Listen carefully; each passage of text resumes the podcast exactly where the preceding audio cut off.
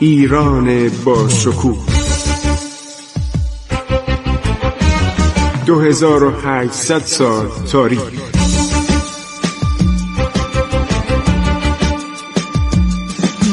عبور از تاریخ.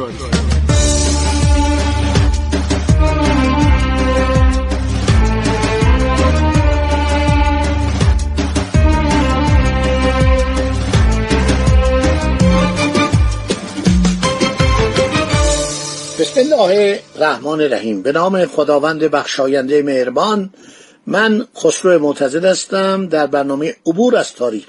ما داریم لشکرکشی آقا محمد خان رو به گرجستان میگیم بر اساس متون مختلف، که یکی از اینها کتابی است که ژنرال کیشمیش اوف نوشته و این در زمان ناصرالدین شاه ترجمه میشه، در کتابخانه کاخ گلستان بود. آقای محمد رضا بهزادی اینو ورداشته، اهتمام کرده و چاپ کرده و این کتاب همه جا هست. تصرف تفلیس جواب خیلی از دروغ‌ها رو این ژنرال روسی داره میده در قرن 19.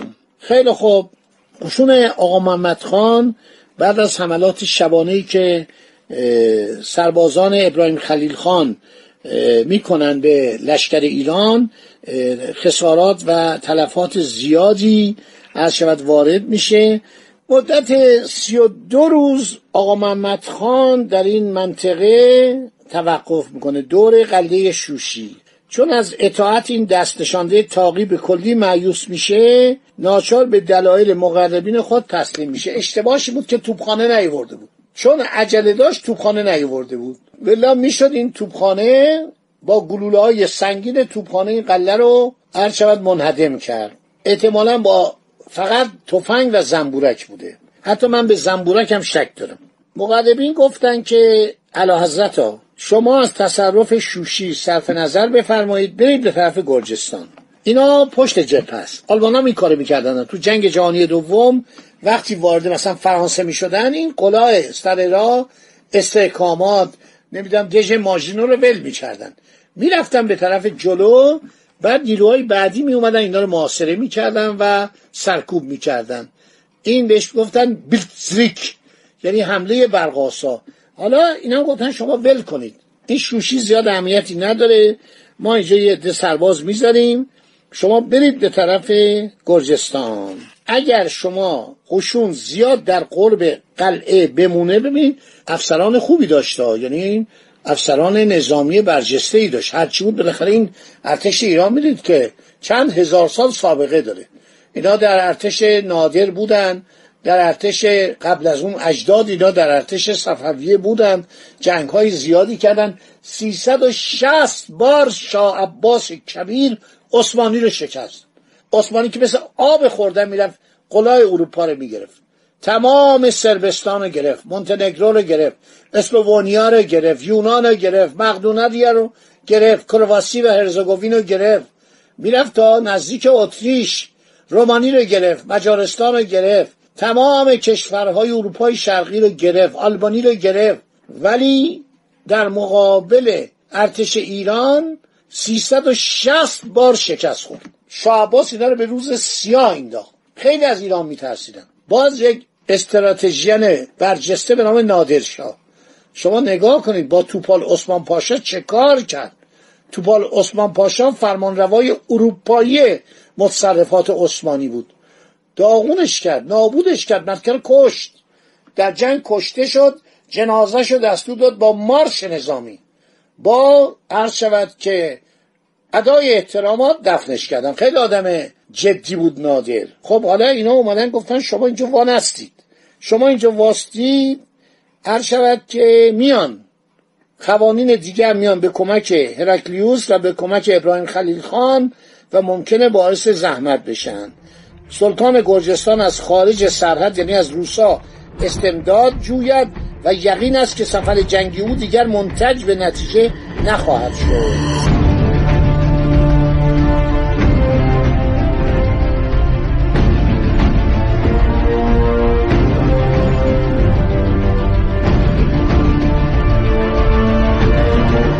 سرداری که به آقا محمد خان این توصیه رو میکرد جواد خان گنجه‌ای بود. در اردو توقف داشت. آقا محمد خان قبول کرد. در اوایل ماه اوت یعنی مرداد کوخان رو ترک کرده به طرف آگدام. آگدام حرکت میکنه. ما حالا ببینیم آگدام تو این زیرنویسا نوشته آگدام کجاست. آگدام عرض شود که 79 در این زیرنویسش ورشی نوشته. من با اجازهتون یه ورقی میزنم ببینم این محقق باسواد ما چی نوشته درباره آگدام کجاست. این آگدام یا آقدام یا آقدام در شش فرسنگی شوشی آقا محمد خان خود رو از آنجا آماده حمله به گرجستان کرد. بس نزدیک شوشی بوده. میره به طرف آقدام مدت مجیدی توقف میکنه. رشته قشون ایران به شدت گسیخته شده بود. توپخانه آنها میگه به وسیله فرانسوی‌ها. من تعجب میکنم فرانسوی‌ها کجا بودن؟ فرانسوی‌ها که هنوز تو ارتش ایران نبودن. چه افسر فرانسوی بوده؟ کی بوده که در این قشون توپخانه آنها که واسطه فرانسوی‌ها حرکت میکرد؟ فکر کنم این نویسنده روسی اشتباه کرده. اون موقع فرانسوی‌ها تو ارتش ایران نبودن. فرانسوی‌ها در زمان فتحعلی‌شاه اومدن از 1807 تقریبا از 1808 زیادم تو ایران نبودن. 17 ماه بیشتر نبودن. حالا میگه توپخانه آنها که واسطه فرانسوی حرکت میکرد همه بی مصرف شده بود. چنانچه از تمام توپخانه به غیر از دو شمخال هیچ کس از توپها کارآمد نبود. شمخال که توپخانه نیست. شمخال یه تفنگ سنگینی بود پایه داشت. این تصاویرش هم هست در موزه‌های نظامی در کتاب‌های قدیمی. بنابراین توپخانه نبوده. با اینها آذوقه ایرانی‌ها کم شده بود. ناچار بودن حیوانات بارکش رو عرشبت به دست بیارن که به وسیله اینها آذوقه ببرن. آقا محمد خان هنگامی که قشون خود را منظم میکرد از جانب محمد حسین خان حاکم شکی و جواد خان حاکم گنجه معاونت و همراهی زیادی ملاحظه نمود. چنانچه ایشان اختیار قشون خود را بر کف با کفایت شاه موصوف دادند تا آنکه قوای ارتش ایران تکمیل شود. علاوه بر آن آذوقه لشکر او را با حیوانات بارکش تهیه دیده تقدیم داشته. اینا همه ایرانی بودن. خب در یه دوره شاه میری بوده. هر وقت گفتم شاه میری میشد همه چی ممکن به هم میخورد. در این دورانی که اینا عرض شود که حالا اومدن دارن خدمت میکنن. عرض شود که لسکیای جارم گفتگو کرده آنها را به خدمت ایران احضار نمودند. طوایف بسیار شجاعی بودند، شمشیرزن و سوارکار. به هر کدام 100 منات انعام دادند. با وجود تمام تفاصیل مذکور ببینید این افسر کیشمیش اوف گزارش‌های نظامی لحظه به لحظه و روز به روز دستشه. با وجود تمام تفاصیل مذکوره رفع کلی اشکالات نشد. لشکر آقا محمد شاه را نمیدانستند زیرا نمیدانستند از کدام را بیرون آیند.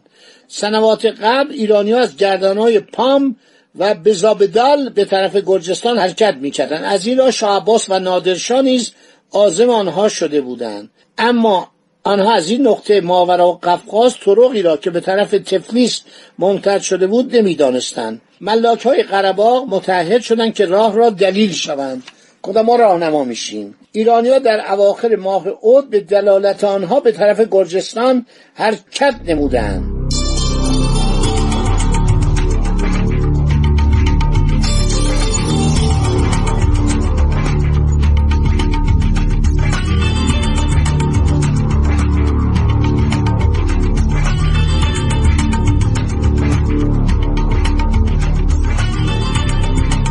هر شود که قوانین قره‌باغ از التفات ایراکلی برخوردار می شدن. به واسطه همراهی او از دربار دولت روس مستدعی شدند که آنها را از ظلم و تعدیات قره‌باغ مستخلص دارد.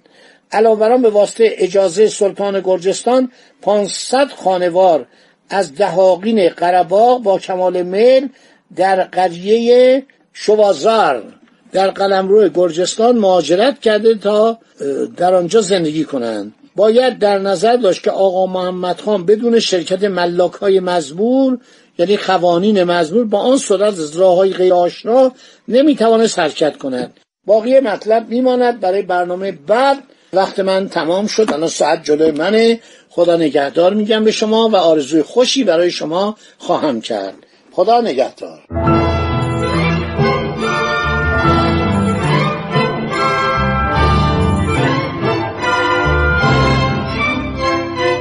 عبور از تاریخ.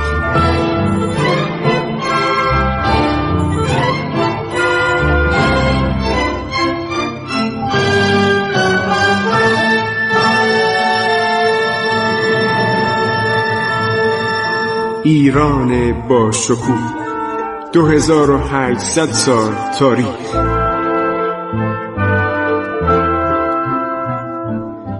سرگذشت ایران ما به روایت خسرو منتظری.